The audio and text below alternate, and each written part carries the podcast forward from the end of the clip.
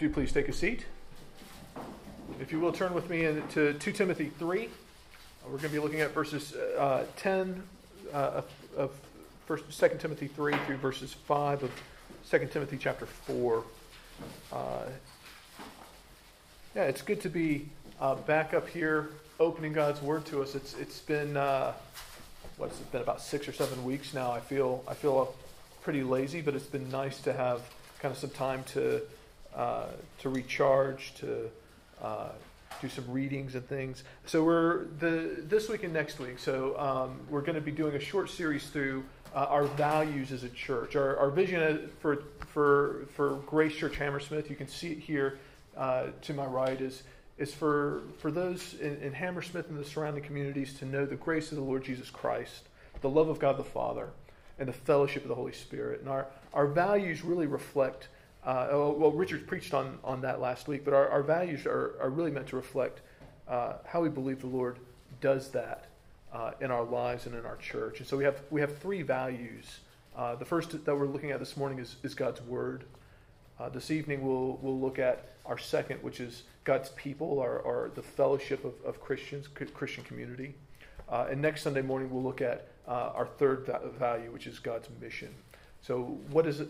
Uh, what is God calling us to as a church? Well, we we see this morning uh, just the, the the importance of being a community that's built around and centered on the Word of God, and we we hear that from Paul uh, as he writes to Timothy here in two Timothy chapter three.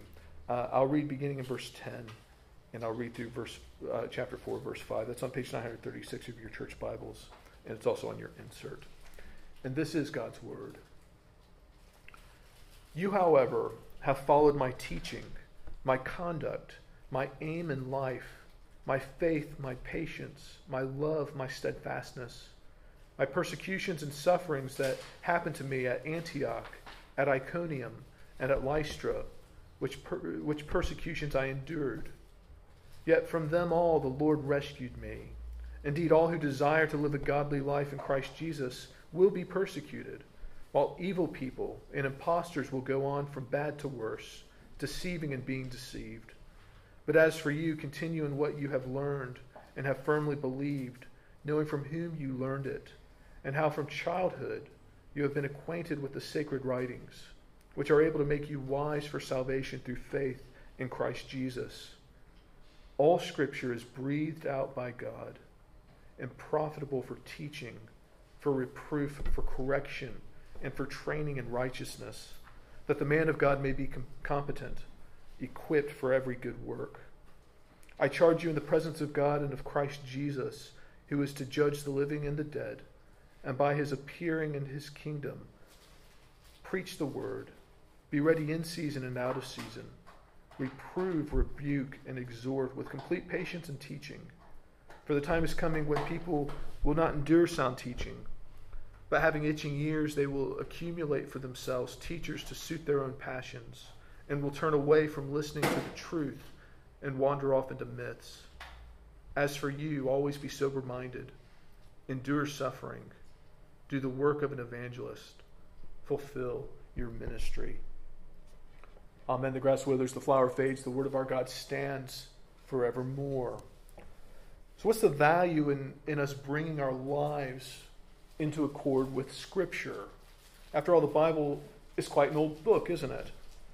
It's been around a long time. Is it still relevant? Haven't we moved past all of that? You know, we have science. We have the wisdom of the Enlightenment.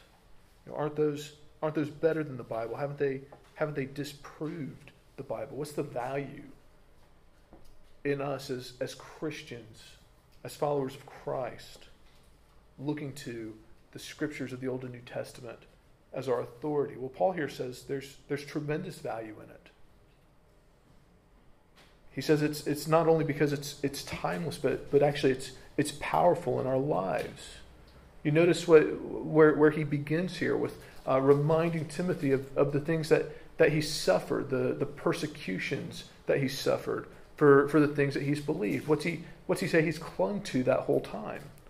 He says he's, he's clung to the promises of the Word of God. There's, there's real power in the Word of God beyond simple wisdom and, and even more than, than just simply uh, a, a guide for, for the Christian life. There's real power in it.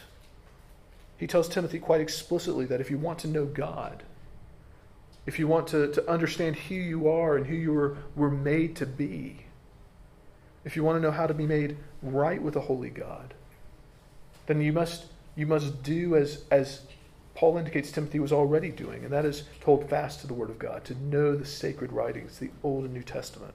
In fact, Paul affirms that, doesn't he, in, in Timothy in verse 15? He says, from his, his youth, that he acquainted himself with these, these sacred writings. At that time, that would have been the, the Old Testament, the, the books that we know as the Old Testament, written, written hundreds of years even before, before Paul and Timothy themselves lived. These two men could have, could have said, aren't these, aren't these just very old books? You know, aren't they, are, are they really still relevant for us? Don't we have the, the wisdom of the Roman Empire and the, the philosophy of the Greeks? Is there any value in knowing the scriptures of the Old Testament? Well, Paul tells Timothy, yes. That there's tremendous value in knowing and conforming our hearts and lives to God's Word. And he presents here uh, the reasons why we as a church value the Word of God. It's because if, if God's spoken into our world, then as his, his creatures, it not only benefits us, to, to know His Word and the truth it presents to us. But, but actually, we have an obligation to God as His people, as His creatures, to listen to and to obedient and be obedient to His Word. And what I hope we see this morning is that that, that at this obligation uh, isn't actually burdensome in the end. Because God's Word was spoken to, to call us to Himself to offer us life and help and peace and purpose. See, the Word of God speaks to the, the deepest longings of our hearts. That's why, that's why we keep coming back to us. It calls us to be truly human, it calls us to, to understand who we are as God created us to be.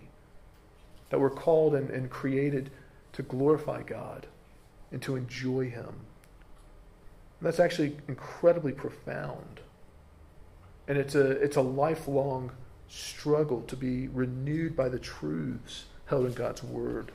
And that's why we as a, a, church bind ourselves to it. That's why when we gather Sunday mornings and evenings, we, we come to, to hear God's Word. When we get together on Wednesday evenings, we, we study God's Word together. Everything we do as a church is built around knowing and embracing the Word of God. And there's four things for us to see this morning to help us understand why we as a church and, and why you as a follower of Christ should embrace and value God's word. Four things. One, the heart of Scripture. Second, we'll see the, the nature of Scripture. Third, the payoff of Scripture. And then finally, our calling as the church of Christ. So, first, let's look at, at what Paul says is, is the heart of Scripture. Verses 14 and 15. What does Paul say is the real value of Scripture? He tells Timothy that, that, that the Scripture makes one wise for salvation through faith in Christ. This is actually the, the heart of Scripture going all the way back to the, the very beginning of it. Uh, remember, the sacred writings Timothy would have known would have been, uh, at this stage, mostly the Old Testament books. And these are the, the same books that, that Paul had been raised on as well. And we often think uh, there's this, this divide between the Old Testament and the New Testament. That the, the New Testament is, is better, the Old Testament's outdated. But Paul indicates here that, that the purpose of of the Old Testament as well as the New Testament, all of Scripture, is to point us to, to salvation in Christ. That it's all useful, as we'll see in a moment. But let's stop and think for a moment about, about those books in the Old Testament. Uh, we're going to begin in, in uh, a couple weeks' time uh, a series through the early chapters of Genesis. It's going to be a great series. I hope you'll join us for that. But Genesis was written by, by the prophet Moses as he was leading the, the children of Israel uh, these, the, through uh, through the desert after they had been freed from slavery in Egypt. So, what do a group of, of recently enslaved people need to hear when they're, they're wandering seamlessly, seemingly aimlessly for a generation through a, a barren wilderness land? Well, they need to know who they are. They need to know that they're more than, than just dust. They need to understand the, the very core of humanity, that they're, they're more than slaves. They're more than slaves to, to the powerful in this world. That they're, they're more, that, that, that their lives have, have a real meaning and, and their lives have a real direction, even when it doesn't feel that way. And that's what we hear in Genesis that God created us in His image, that He, that he formed us, that He knows us uh, and created us intimately. That there's a, a there, there, are powerful forces in this world that would that would enslave and abuse us because sin's entered into our world. And that every heart is, is subject to sin. But we're told that, that God, out of his mercy, has, has promised uh, to save his people, to set apart for himself a people to call his own and to belong to him. And it's a long journey to that salvation, but, but Paul tells Timothy these things he's, he's read as a youth, these, these promises that he's heard, have been fulfilled in, in Christ Jesus. That all the promises that were made uh, in the Old Testament, all the way back in Genesis and all the prophets in between, were, were pointing to Jesus. And now Paul and the other apostles, the, the New Testament writings that we possess, point us back to Jesus. You see, Christ is the very heart of Scripture because he's our salvation. He's everything that was promised by God from the beginning. And this point is, is foundational, and Paul really leans into it with Timothy. And Timothy was, uh, you, you may remember, a, a, young man that Paul was, was equipping and training up for the ministry. He was a young pastor in the church. He, he leans into this point back then. Because, like today, there were, there were many people who would, who would abuse and, and use the, the message of God's word for their own purposes. They would take it and they would twist it for their own, for their own reasons to, to gain influence. You know, we, we hear that today, don't we? You know, we see that in, in, in some churches today. When the, the, the word of God is used to, to convince people that, that they should give money to their minister. Ex- excessive amounts of it. That he's, the minister enriches himself by taking the word of God and, and twisting it. We hear it today when people say things like, uh, you know, Jesus was all about love. And he would never judge you. you. You're fine just, just the way that you are. Actually, what Paul says is, is that we aren't all right the way that we are. And that's the whole point of God's Word. He says that we're, we're lost and we're foolish and we're, we're, we're wandering this broken world looking for, for answers in all the wrong places. We're looking for purpose. We're looking for wisdom. We're looking for truth. What does he say the scriptures do? He says they make us wise. They make us wise for salvation. How? By being our authentic selves, right? No. They make us wise for salvation through faith in Christ Jesus. Paul says that's the heart of Scripture. That's what it's all about. If, that, if, if that's not what you hear when you read Scripture, then you're reading it wrong. It shows us our need for a Savior and that God has met that need in Christ. But Paul doesn't stop there, does he? That's, that's the heart of God's Word. And it's Paul's thesis here. But, but uh, he tells us more about Scripture. The second thing he tells us is the nature of Scripture. The nature of Scripture, that, that Scripture has been spoken by God. Look back at, at verse 16. He says, All Scripture is breathed out by God. And that's quite a bold statement, isn't it? Paul's literally saying that the scriptures are, are God speaking into our world. And he, he doesn't want us to make any mistake about that. He doesn't want us to misunderstand him. When he says that, that all scripture is, is breathed out by God, that it's, it's God breathed or, or God spoken.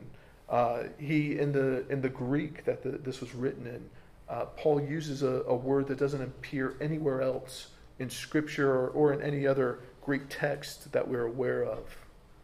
Something that maybe Paul coined this term himself, which, which may or may not be the case. We don't know. But the, the point is that, that he, he deliberately uses this term so that we, we don't miss the point. And we can't miss the point. He's underlining here the, the, the work of God, the voice of God in Scripture. And the implications are, are critical for us as a church. If God has spoken, as Paul says he has, then we have an obligation to listen. And we have an obligation to look nowhere else to, to know the mind and heart of God. That's why, as a, as a church, everything we do is, is to, to point you back to God's Word, to encourage you to engage with it every day of your life, because the Scriptures alone are, are how we know and how we hear the voice of God.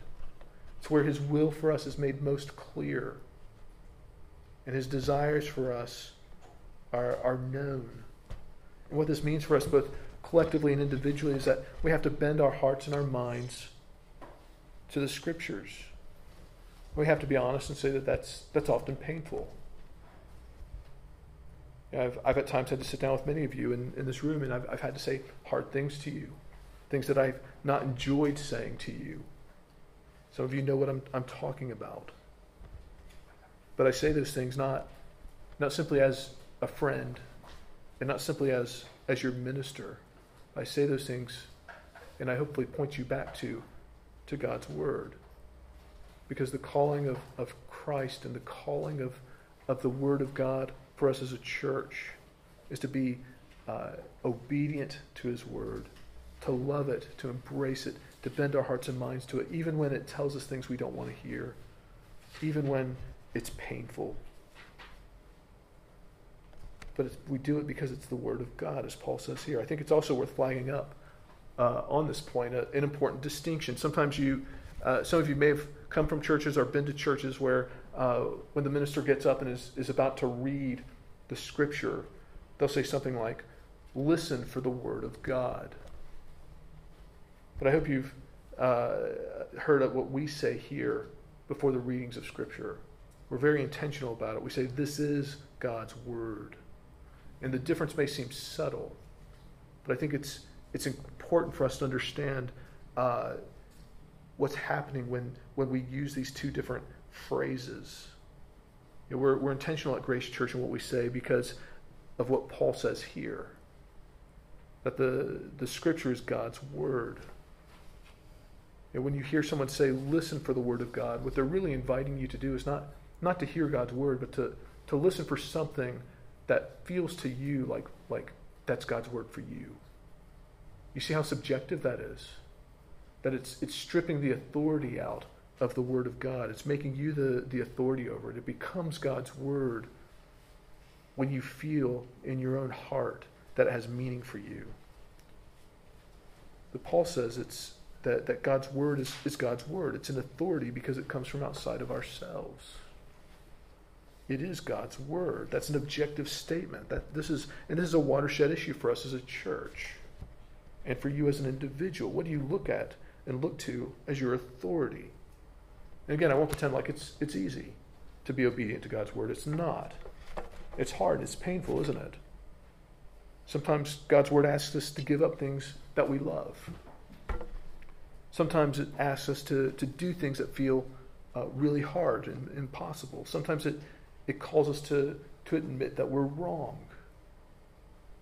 I say sometimes for those, but but actually it's it's every day, isn't it? It's constantly it's constantly telling us to give up things that we love. It's constantly asking us to do things that feel impossible. It's constantly calling us to to see our sin, to to admit that we're wrong, to repent for the way we've harmed others. So why should we listen to it if it's so hard? Why should we conform our lives to it? Uh, yeah, we're all thinking it. It's my job to ask what's in it for me, right? That's what we really want to know. Uh, I hope we can, can begin to see the answer to that in our third point the, the payoff of Scripture. What's, what's in it for us? Why should we bend our hearts and minds uh, and be obedient to, to Scripture? Well, because as, as John Calvin says, in it is contained a perfect rule for a good and happy life. The Scriptures contain a perfect rule for a good and happy life. Yes, the things it calls us to are hard. But as we, we more and more enter into and cling to the truths contained in God's Word, the, the hardships turn to joyful service and obedience. The things we think that are killing us actually turn out to be the things that are giving us life. To use a, a bit of a, a harsh example, Scripture acts a bit like chemotherapy. You know, chemotherapy is objectively it's poison, isn't it? Too much of it would, would kill a patient. but just the right amount targeted to the right areas of the body, just, just the right amount, is, is, uh, kills off the cancer that, that would otherwise kill a patient. Chemo is literally killing a person so that they can live. That sounds an awful lot like what God's Word actually calls us to do, doesn't it? To die to ourselves and to live for Christ. As Christ said, if anyone would come after me, he must deny himself, take up his cross, and follow me. See, Paul points to, to the payoff, doesn't he, though, in verse 17. What's the purpose of Scripture? What's the purpose of killing ourselves to live? That the man of God may be complete and equipped for every good work. Now, how does that how does that work? How does this thing that, that feels so painful actually equip us and make us better, equip us to do good works? Paul tells us in the, the second half of verse 16 how we're called as his church to use the scriptures. And I'm, I'm going to very briefly run us through each of these uh, in turn, because if we're going to be a, a proper church of Christ, and if we're going to be properly obedient to his word, then we have to employ uh, all of these uses of Scripture appropriately. First, Paul says the Scripture is useful or, or profitable for teaching. I know this sounds very basic, but what uh, let's just reflect for a moment on, on what we're talking about when we talk about teaching. When, when my children walk back into school this week, they're going to just sit down and, and, their teachers are going to impart to them knowledge that they, that they don't have sitting here today. Like right now, you wouldn't know it but just by looking at them. They, they look really intelligent, but there, there's so many things, there's gaps in their knowledge. They're, they're really quite ignorant. I love you guys. I'm ignorant too. I, for, but but, but what, what's going to happen when they go into school? Well, well, the teacher is going to, to teach them things that they didn't already know. They're going to impart knowledge to them. They're, they're going to open, uh, open their minds to, to see more of the world than they already knew. And the teacher can never assume that, that they already know something, can they? They're going through a, year by year process of, of there, there's a curriculum that's laid out of, of what they need to know in, in this year and the next year and the next. They can't assume that they already just know it. Because otherwise, there'll be gaps. They'll, they'll miss some essential information. And that's what Paul is telling us as a church that God's word is, is useful for teaching. That means it contains information, it contains truth that people don't just naturally know. We don't receive it just through osmosis, and we, we couldn't just figure it out on our own. We have to patiently and painstakingly walk with one another through God's Word because there's, there's a lifetime worth of knowledge that it, that it reveals to us. Every single one of us, including myself, need uh, need to know the Word of God more and more. The second thing Paul says Scripture is useful for is, is for reproof. And reproof isn't a word that we hear very often uh, anymore, but it, it really means uh, to rebuke. It's, it's similar to correction that we'll see in a moment, but it's, it's different really in, in the strength of, of, of the correction. Paul's calling the church to, at times, strongly correct believers who are in error. I take this as, as, in some sense, a reference to discipline, where the, the church is called to rebuke a person who is unre- in unrepentant error, someone who's, who's denying some essential truth of the faith. And it's a danger not only to their own souls, but, but to, to possibly leading others astray. Paul calls us as a church to, at times, uh, to, to take clear and strong stands in rebuking and correcting error. But he also says we have to be wise about when to do that which is why Paul says the, the third thing that, that scripture is useful for correction. And correction is, is, is uh, more gentle. It's where someone isn't, isn't simply isn't being stubborn uh, in, in their unbelief or, or stubborn in their error. But they, they just need to be, be gently and lovingly shown the truth. And Paul, Paul puts reproof and correction together because he's, he's calling Timothy as a minister to be wise about how he cares for the people of God that he's, he's called to look after. You know, some churches are, are very quick to rebuke. You, know, you go, go some places and, and it feels quite harsh, where, whereas some churches are, are only ever gentle. And they, they never deal with some of the, the harder and more difficult issues in the life of the church. Well, Paul calls us as the church of Christ to do both. and to be wise in how we do that. But he says to do it with patience and, and wisdom. I won't promise we'll always get it right, but I hope you see and understand what, what we're aiming for as, a, as the church of Christ to, to help one another, to call one another. Sometimes that means, that means uh, being stronger in, in how we do that, and sometimes it means coming alongside and being very gentle. But the fourth use of Scripture Paul gives is that it's useful for training. And again, training may sound a bit like teaching. And they are, they are a bit similar, but I look at training as where the head knowledge becomes uh, action. But Paul wants Timothy to, to use the Word of God to train and equip the church to serve the Lord. Paul talks in other letters about how the, the church is one body with, with many parts. And we have to get this, the, all those parts working together for a single purpose to, to glorify God and to point sinners to Him. At Grace Church, we want, we want you to get involved, we want you to serve. And if you don't know how, then, then we're here to help. We're here to train you and to equip you for the task that Christ is calling you to. We know that Christ calls everyone, every believer, to do good works. Again, we have to do all four of these things well, and we have to do them in their proper proportion. What Paul is telling us in, is, is that Scripture is not a it's not a cricket bat to be bashing people over the head with. That's not what you're meant to use a cricket bat for anyway, is it? But rather the, the scriptures are the, the word of a loving father given to his children to raise us up to be proper adults, to live happy, joyful, and useful lives for his glory.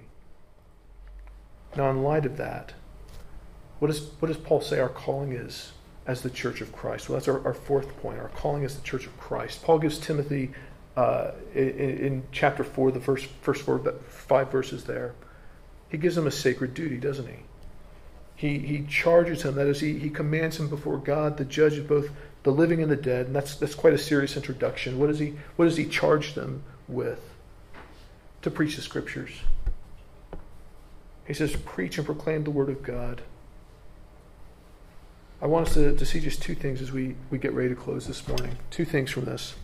First, how we should proclaim God's word. Paul tells Timothy to do it, do it all the time. Do it in season and out of season. He means he means do it when you feel like it and do it when you don't. Proclaim the word of God all the time. He says proclaim it when people are willing to listen and when they aren't. He says just keep proclaiming it. Preach the word. The purpose of the church is not to be uh, a club for do-gooders. It's a place that is to call sinners to faith and repentance in Christ. So when the, when the God who made them and, and judges them, that he'll find them righteous through, the, through his Son. Timothy's told to, to do this with both boldness and with patience and, and gentleness. Did you see that? Reprove, rebuke, exhort. Be bold. Don't fear. Don't pull your punches. This is desperate truth that people need to hear because, because they're perishing without it. At the same time, be patient and teach them. Show gentleness and patience because these, these perishing people are, are ignorant. No one's taught them the truth. We hear that in that much of, of the heart of Christ for sinners, don't we? He has compassion on them. But compassion has to be both bold and, and, and can feel hard at times. But at heart, it's loving and it's gentle and it's patient, wanting what is right and what is good and best for the person made in God's image. Now, second, notice how, how we as God's people ought to listen to God's word. We have to listen with hearts and minds that are soft and open to being taught its truth. We see that in the fact that, that Paul warns Timothy that our, our hearts are naturally prone to wander, aren't they? Verses 3 and 4 of chapter 4 For the time is coming when people will not endure sound teaching by having itching ears, they will accumulate for themselves teachers to suit their own passions, and will turn away from listening to the truth and wander off into myths. Paul's talking about us here. He's talking about you and I, and our friends and our family, and our colleagues and, and strangers we've not even met.